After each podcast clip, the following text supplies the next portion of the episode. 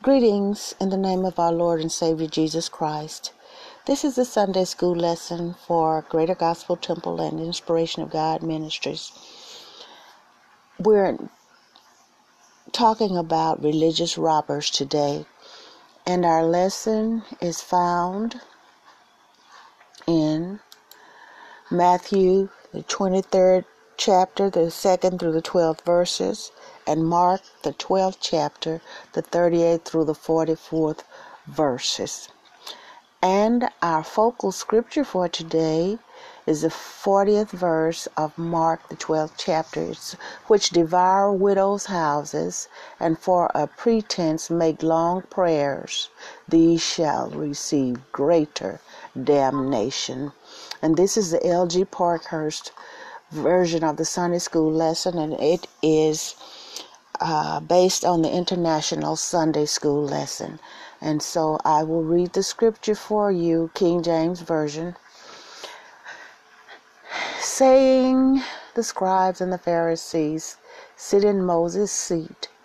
All therefore whatsoever they bid you observe, that observe and do. But do not ye after their works, for they say and do not.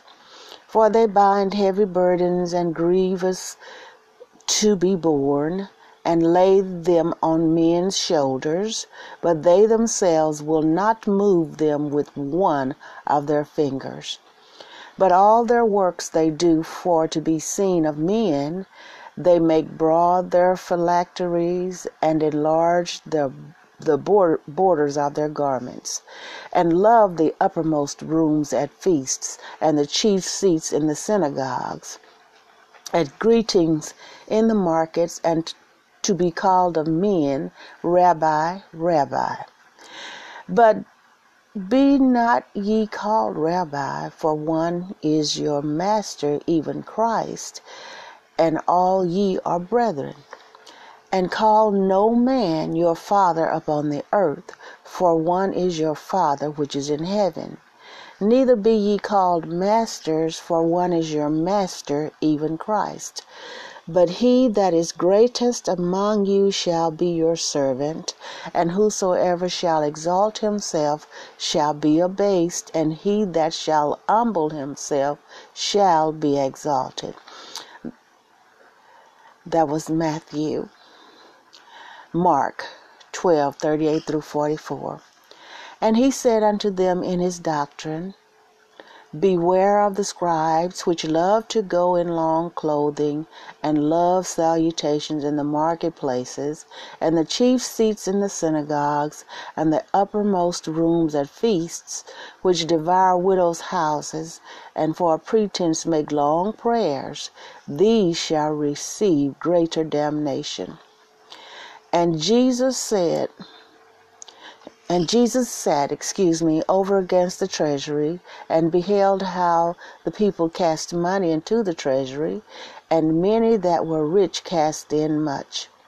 And there came a certain poor widow, and she threw in two mites, which make a farthing. And he called unto him his disciples, and saith unto them, Verily I say unto you, that this poor widow hath cast more in than all they which have cast into the treasury, for all they did cast in of their abundance. But she of her want did cast in all that she had, even all her living. That is our scripture. That's Matthew, the 23rd chapter, the 2nd through the 12th verses. Mark, the 12th chapter, the 38th through the 44th verses. And we'll go into our lesson. And as I said, this is uh, L.G. Parkhurst version of the Sunday School lesson, which is based on the International Sunday School lesson. You can uh, find the L.G. Parkhurst Jr. Uh, lesson along with other materials at www.ouosu.com. Now we'll go into our commentary. Jesus declared, that the scribes and Pharisees who sat in Moses' seat had been given the place of rightful authority over God's people as their rulers. Those who sat in Moses' seat were the rulers of the synagogue of or Sanhedrin. They maintained a religious government as they interpreted and applied the Jewish laws, which are the laws of Moses, over the Jews. Jesus did not teach his disciples to disregard or disrespect established human government, authority, or rulers.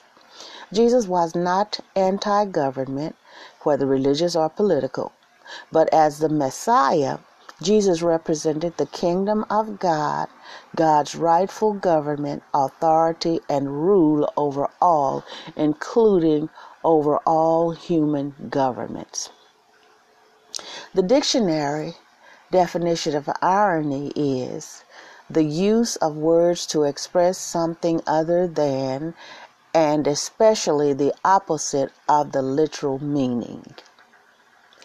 Jesus may have been using irony and perhaps smiling to convey that irony when he said, So you must be careful to do everything they tell you. If Jesus had not said what he said in those words, he could have been arrested for treason and for advocating disobedience to the law of Moses, which he came to fulfill. The context and totality of Jesus' teaching and practice must help us understand that Jesus would never tell anyone to disobey God just because a government or religious leader told them to do so. Jesus opposed lawlessness but Jesus did not teach his disciples and the people to blindly obey whatever their leaders taught, because sometimes they did not truly teach the law of Moses.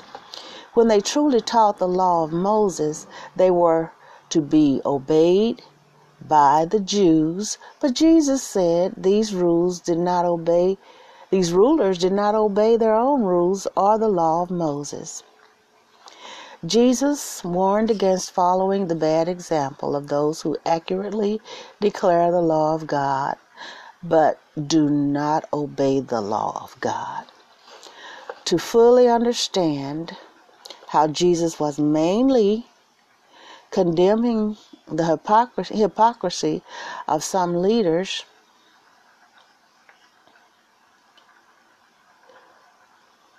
we must consider Jesus' practices and discussions with the Pharisees. Jesus would never want someone to disobey God or the Word of God to do what someone else wanted, even a religious or political leader. My God, this is so true. This is so true. Jesus did not obey the human traditions of the scribes and Pharisees, especially when these traditions set aside the law of God. Jesus taught, Blessed rather are those who hear the word of God and obey it. And that's Luke, the 11th chapter, and the 28th verse. As the Messiah, who was the ruler over those who sat in Moses' seat, Jesus taught, Anyone who loves me will obey my teaching.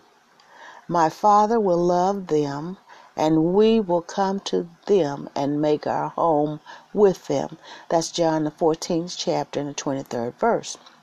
Furthermore, the disciples did not obey those who sat in Moses' seat when the Sanhedrin ordered them to disobey Jesus. With respect for their authority, Peter and the other apostles replied, we must obey God rather than human beings. And you can find that in Acts, the fifth chapter, and the 29th verse. The heavy, cumbersome burdens included their interpretations of the law of Moses that made it more and more difficult for people to live or follow God rightly. They did not make their rules easy to obey, but hard to obey, which gave them more authority over others. They took unjust advantage of those under their authority. They did not teach those they ruled over ruled over how to bear the burdens of their laws and rules or provide the means to bear their burdensome requirements. They did not teach people how to have the spiritual power to obey God. They used their religious authority to demonstrate that they were superior to others, or so they thought, rather than help people obey God. Not willing to lift a finger indicates that these religious leaders were unwilling to do anything to help anyone. They ruled solely for their own selfish benefit, which is not an example that anyone should follow. Now, those who sat in Moses' seat were high priests, Sanhedrin leaders, and leaders of the synagogues. These men sought these leadership positions not because they wanted to serve God and others and make the spiritual lives of others better or easier. Rather than do what they did to honor and please God in loving obedience, they wanted others to see them and honor them for their position and outward displays of religion, expressed by the articles they wore and not by the expression of their true character. Oh my God, this is so true. We see this today. We see this today. With their religious ornamentation, these religious leaders wanted people to look up to them as respectable religious authorities worthy of, of absolute obedience. They wanted everyone to see how important they were, whether they were walking down the street, in the marketplace, at a party, or in the synagogue. They wanted the focus of attention to be on them. They did nothing to turn people's attention to the true God. Oh, that is so familiar today. Oh my God. These religious leaders wore large phylacteries, and this is uh, which were boxes with the law of Moses written down inside the box on their foreheads because they wanted people to see how important they were from a distance as they walked among the crowds. They did not wear their phylacteries to help them keep the law of God in mind because they loved God, but to show how important they thought they were. Rabbi means teacher. But no one in the Old Testament took that title upon themselves to convince others that they were important. The ecclesiastical title was probably invented by those who wanted others to revere them as teachers of the law of Moses and rulers over them. Jesus was speaking to both his disciples and the crowds. His disciples were not to aspire to the title of teacher or rabbi in order to be superior over others, but not to use the titles at all. Better not to use the titles at all. And I want to read that again. This is the Matthew 23rd chapter in the 8th verse. He said, But be not ye called rabbi, for one is your master, even Christ, and all ye are brethren. And the commentary here says, Jesus was speaking to both his disciples and the crowds. His disciples were not to aspire to the title of teacher or rabbi in order to be superior over others. Better not to use the titles at all. Jesus wanted his disciples to point people to him as the teacher because he spoke God's word and he taught by a perfect example, unlike the rabbis they knew. His disciples were to declare the truth about Jesus and be his witnesses. They were not to try to invent new ideas or teachings as so called rabbis. They were not to teach anything contrary to or more than what Jesus Christ taught and revealed as the Son of God. The disciples were students of Jesus Christ who, on the day of Pentecost, were indwelt and empowered by the Holy Spirit. They were to see one another as spiritual brothers and students of Jesus Christ.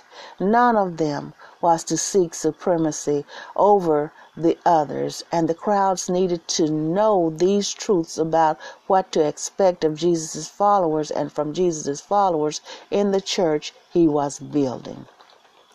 Thank you, God, for your word. Apart from genetic manipulations by experimenters, a father and mother are necessary and responsible for everyone's physical birth. Our Father in heaven is necessary and responsible for our spiritual birth. A true believer in Jesus Christ may lead someone else to saving faith in Jesus Christ and help him to live the true Christian life as a follower of Jesus Christ. And I do want to read that again. Apart from genetic manipulations by experimenters, a father and mother are necessary and responsible for everyone's physical birth. Our Father in heaven is necessary and responsible for our spiritual birth. A true believer in Jesus Christ may lead someone else to saving faith in Jesus Christ and help them live the true Christian life as a follower of Jesus Christ. We have sometimes called these people our spiritual mothers and spiritual fathers. Still, only our Heavenly Father, the Holy Spirit, and the truth of Jesus Christ give believers their spiritual new birth and bestow on them eternal life. Believers are never to give the credit to a human being for their new birth in Jesus Christ. In this sense, we are not to call anyone on earth father. However, this does not mean we cannot call our human parents father and mother. Quite often, Christian mothers and fathers help lead their children to love God by grace through faith in Jesus Christ, but believers only have one Father in heaven. An instructor teaches practical life lessons or guides people in doing something as they learn something new or gain expertise. Jesus Christ, through the Holy Spirit, is our instructor. No one is to try to take the place of Jesus Christ as our instructor. Jesus, the Messiah, as revealed in the scriptures, must be our instructor if we are going to be his followers. He shows and gives detailed directions on how to live from the Bible, and the Holy Spirit guides believers in the interpretation of the Bible. Jesus gives clear directions that as the Messiah, he is greater than those who sit in Moses' seat, and he is to be obeyed as Messiah, teacher, and instructor. True believers are to point people to Jesus and not to themselves or others as the true, infallible, spiritual, and religious authority over the whole human life. For convenience, we do call people teacher, father, and instructor, but we do not or should not put them in the place of God, our Heavenly Father, or of Jesus Christ, or of God's will and word for our lives. Unfortunately, some teachers, fathers, and instructors put themselves in the place of God and abuse or mislead many with their teaching. Oh my God, that is so true. Lord, thank you, thank you, thank you. This lesson is for all of us. So many people, so many people are fooled up. So many people are mistreated by these erroneous teachings and all of that, wanting people to worship them instead of God. My goodness. Whew. The greatest among them was the Lord Jesus Christ Himself. In His humility, he did not say directly to them, I am the greatest among you, and I will be your servant. Compare this verse to Luke, the 22nd chapter, and the 27th verse. For who is greater, the one who is at the table or the one who serves? Is it not the one who is at the table? But I am among you as one who serves. Jesus also said that those who serve him must follow him, and his Father will honor the ones who serve him. See John the 12th chapter and the 26th verse. Whoever serves me must follow me, and where I am, my servant also will be. My Father will honor the one who serves me. History has illustrated the truth of Jesus' teaching or prophecy in this verse, which is, And whosoever shall exalt himself shall be abased, and he that shall humble himself shall be exalted. Some in the Herod family who reigned and exalted themselves before and after Jesus' birth and resurrection were humbled and died sinfully in disgrace. A similar sad end came upon many who ruled Rome, who claimed to be sons of God, therefore gods themselves.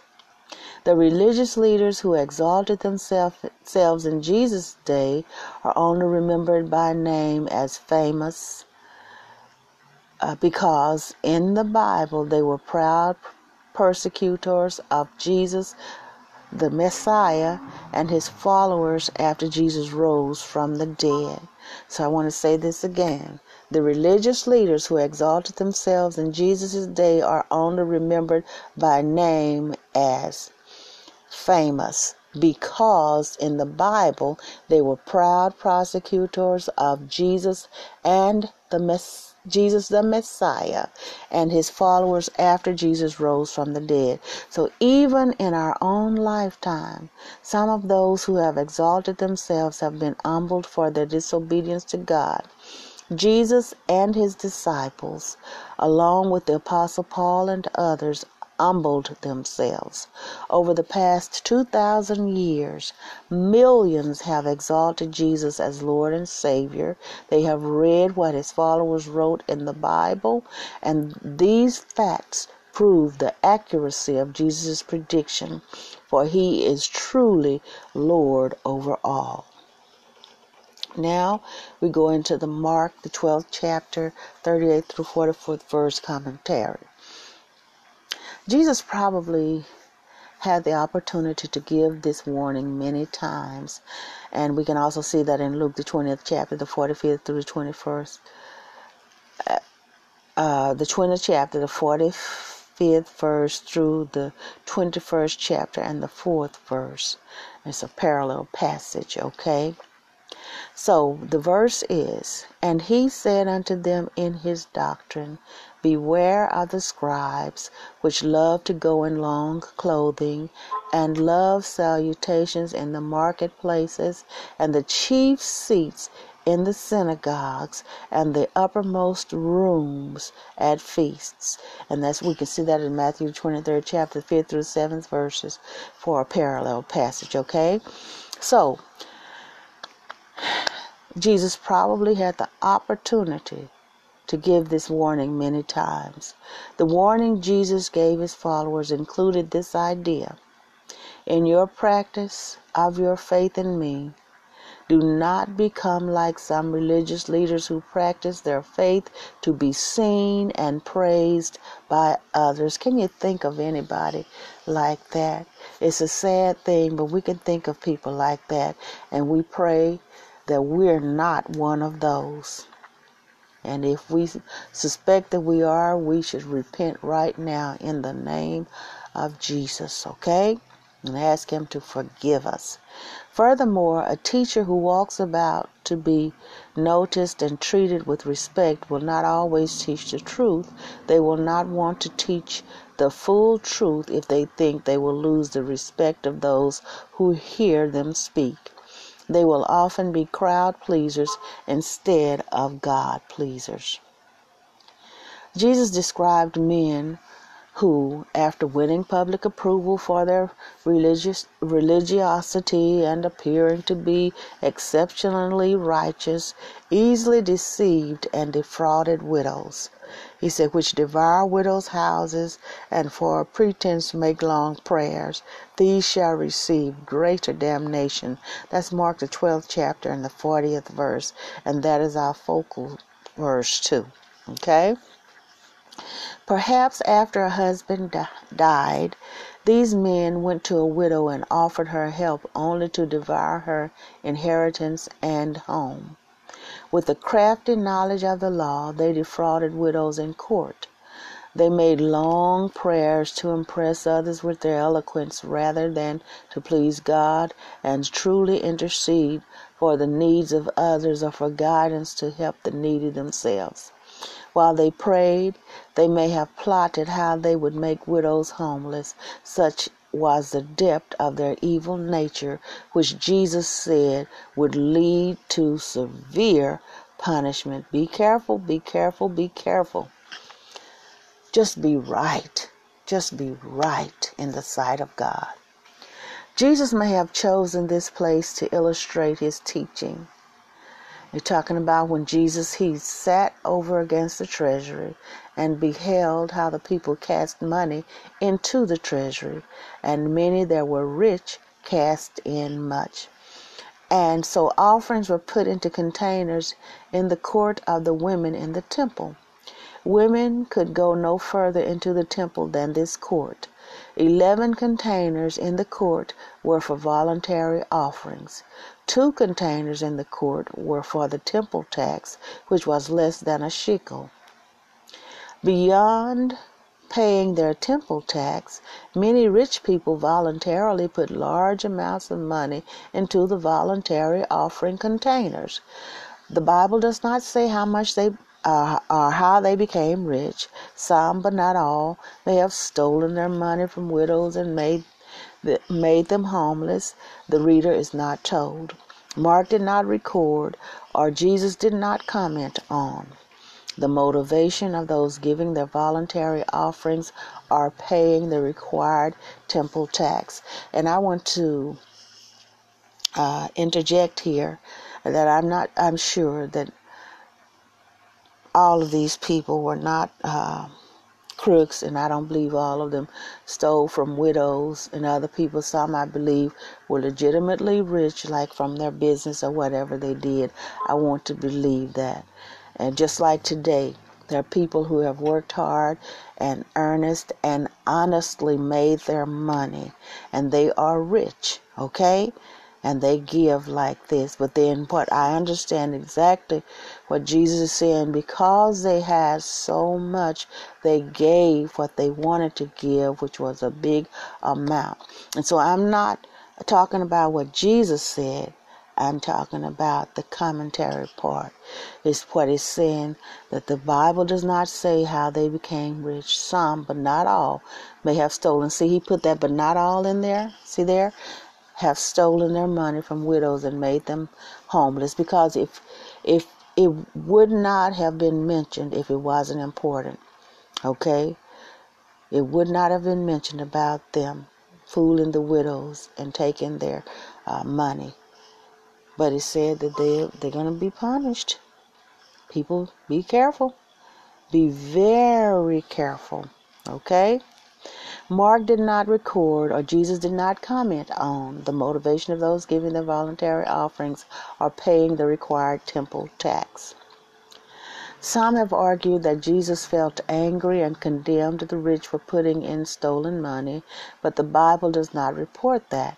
Some say that Jesus did not commend the widow who gave because he did not offer any words of commendation or remark about her motive for her giving. These ideas are arguments from silence and therefore invalid. The Bible only reports a few things about this incident, which does open the door for much speculation. Mark simply does not tell us whether Jesus said any words of condemnation or condemnation in the court of the women. We are told that financially The rich gave large amounts, and the poor widow gave a small amount. From the merely human point of view and materialistic measurements, the rich gave more than the poor widow. Jesus spoke from a divine and spiritual point of view that he wanted his followers to adopt. God considers what we have to give and our motivation for giving what we have to give. God does not penalize us if we do not have more to give financially or otherwise than possible for us to give. Notice, Jesus was speaking of voluntary giving. Jesus was not speaking about the compulsory tax that by law must be paid. Jesus paid his taxes. No Jew was compelled to put more money into the temple treasury than the temple tax required by law. The offerings that the rich men and the poor widow gave were voluntary gifts, not something they paid. And it said that the widow gave what she had.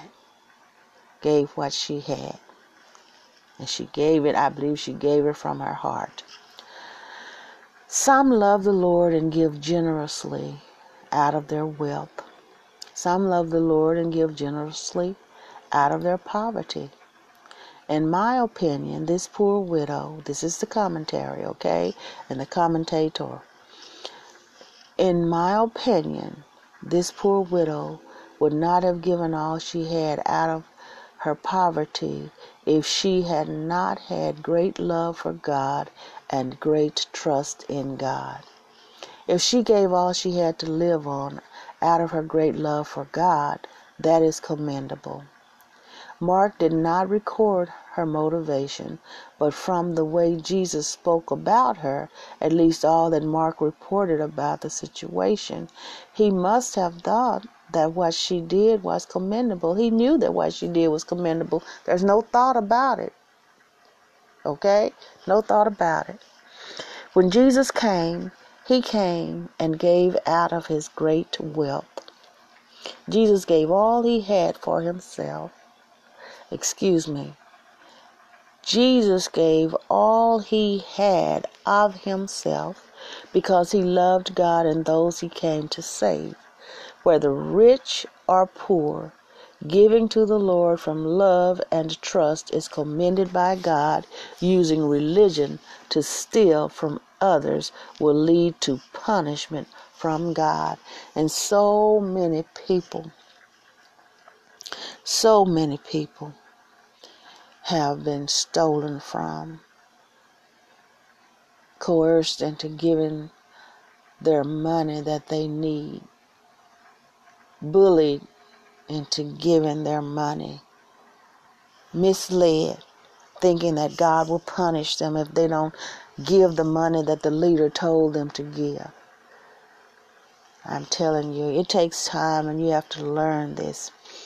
Faith faith. You have to have faith in God and let God guide you. That's why He tells us to study to show yourself approved, a workman unto God that needeth not to be ashamed, rightly dividing the word of truth. We need to study, we need to be consecrated. Study the Word of God and get the understanding from God. And if you're studying the Word and you don't understand, ask God to lead you or lead some Bible understanding spiritual person who is filled with the Spirit of God to help you to understand the Word of God and to put it into context and take it like it is. Because so many of us have been bullied into giving money that we really could not afford to give, and I am definitely one of them decades ago, bullied into giving bill money and all of that. And I was even told one time, if you don't give this time, I'm going to make it hard for you the next time. I was told that in the church house. Yes, I was. So I know, I know about this. And I ended up giving my bill money. Yes, ma'am. Yes, sir. I know about this. And you know what? I learned from it. And down through the years, God has taught me, I have learned to do what God requires. He requires that we pay our tithing and give a free will offering. He said we can give a free will offering, a tenth of your income, your tithing, and then you can give a free will offering. Okay? And that's a free will. So that means you give it if you want to. All right? Okay. So here are our questions for discussion and thinking further. Number one, how did Jesus describe those who sat in Moses' seat? Number two, why did Jesus say his disciples and followers should not be called rabbi? Number three, what do you think Jesus meant when he said we should not call anyone on earth father? Number four, why did Jesus say his disciples and followers should not be called instructors? Number five, what are some lessons you learned about giving from the incident in the court of women? What are some lessons you learned? All right, those are good questions. Good questions. So I'm going to go ahead. I'm 36 minutes and 4 seconds in. So I think I've been doing well on the time. Okay, we're going to wrap it up. We're going to wrap it up. They devour widows' houses, and for the sake of appearance say long prayers. They will receive the greater condemnation. Mark the 12th chapter and the 40th verse. Jesus sees into people's hearts. And see, we must know this and we must remember this. God looks on the heart, He looks into the heart. Okay, people look on the outer appearance, but God looks at the heart. Jesus sees into people's hearts and he strongly condemns leaders who use their expertise in legal interpretation or religious matters to steal from others. We're talking about religious robbers. That is the the subject, that's the topic, that's the title of this lesson, religious robbers. And we have so many, so many. But let's make sure that we're not a religious robber, okay? Jesus said they do everything to impress and lead people to trust in them. They like to sit in seats of honor and be greeted with respect, but they are hypocrites. Jesus warned his followers to watch out for such people lest they deceive them. Those who refuse to heed Jesus' warning should not blame God if some religious leaders rob them. Jesus especially condemned those who used their understanding of the law to steal the homes of poor widows, leaving them destitute and homeless. Jesus promised that God would hold these thieves especially accountable for their sins.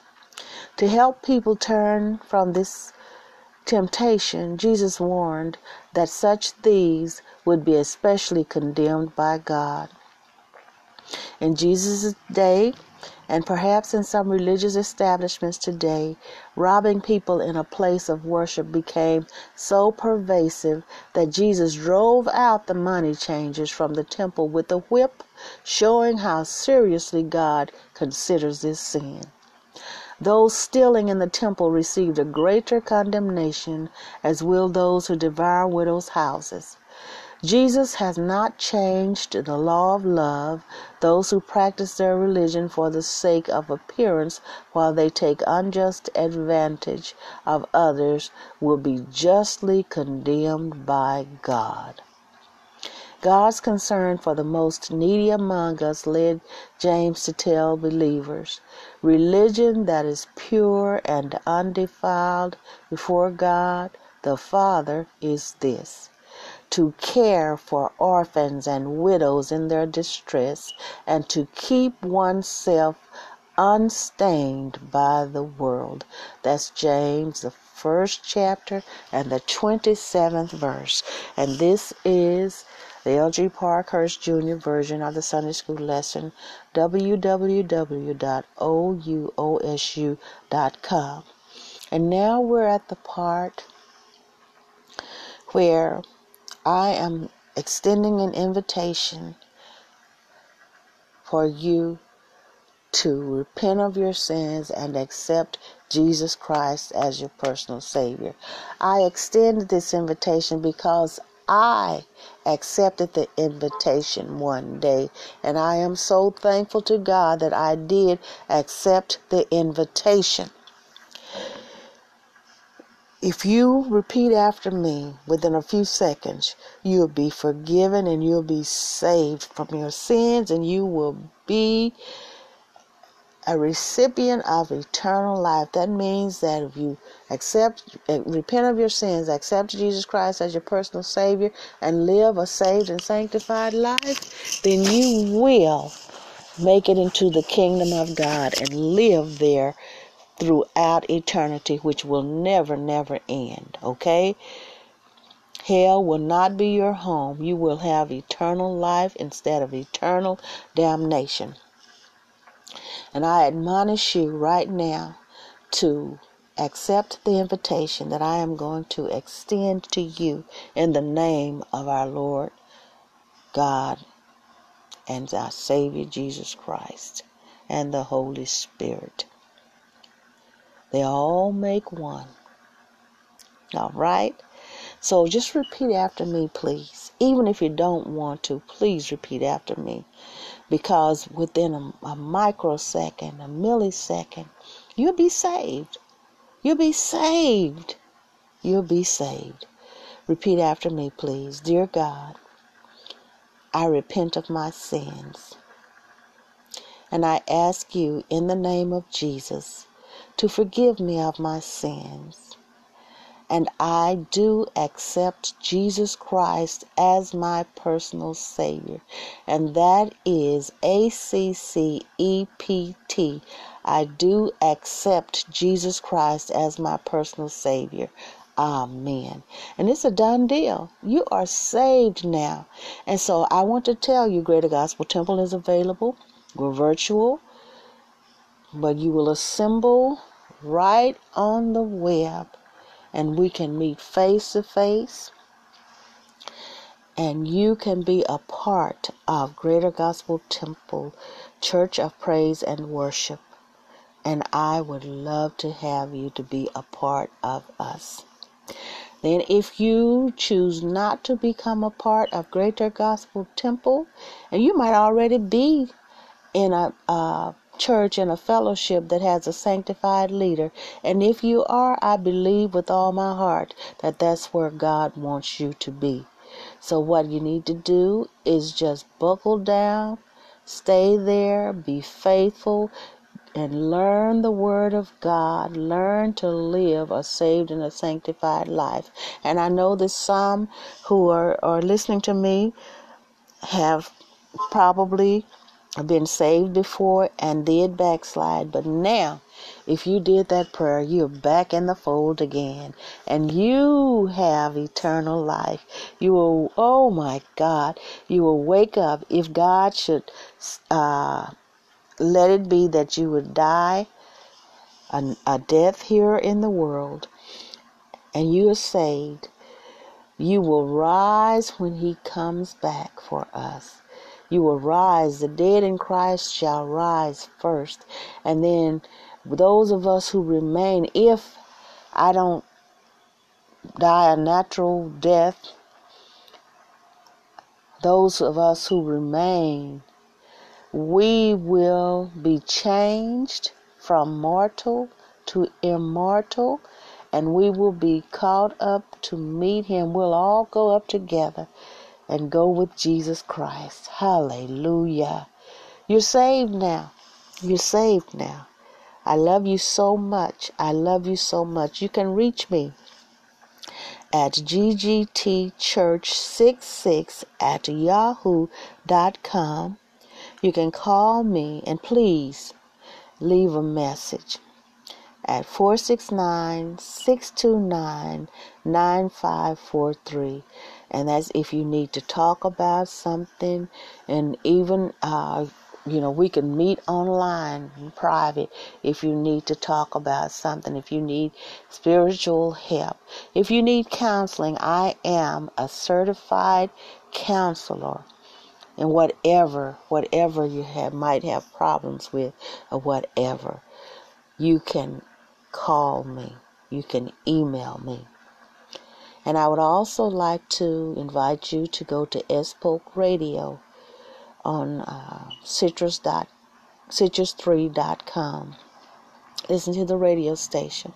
Also, I would like for you, you can go online and just type in Evangelist Shirley Polk, Evangelist Shirley Polk Davis, Miss Shirley Polk, and my music will come up. I have music on each one of those names, and you will enjoy it so much. I love you so much, and I pray and trust that you will stay in the will of God. And I know that God will keep you if you're in His will. And He even keeps those who are not in His will. He loves us so much, but being saved is what you need to be in order to make it into the kingdom of God. I love you. This is a Sunday school lesson for March 6th, 2022.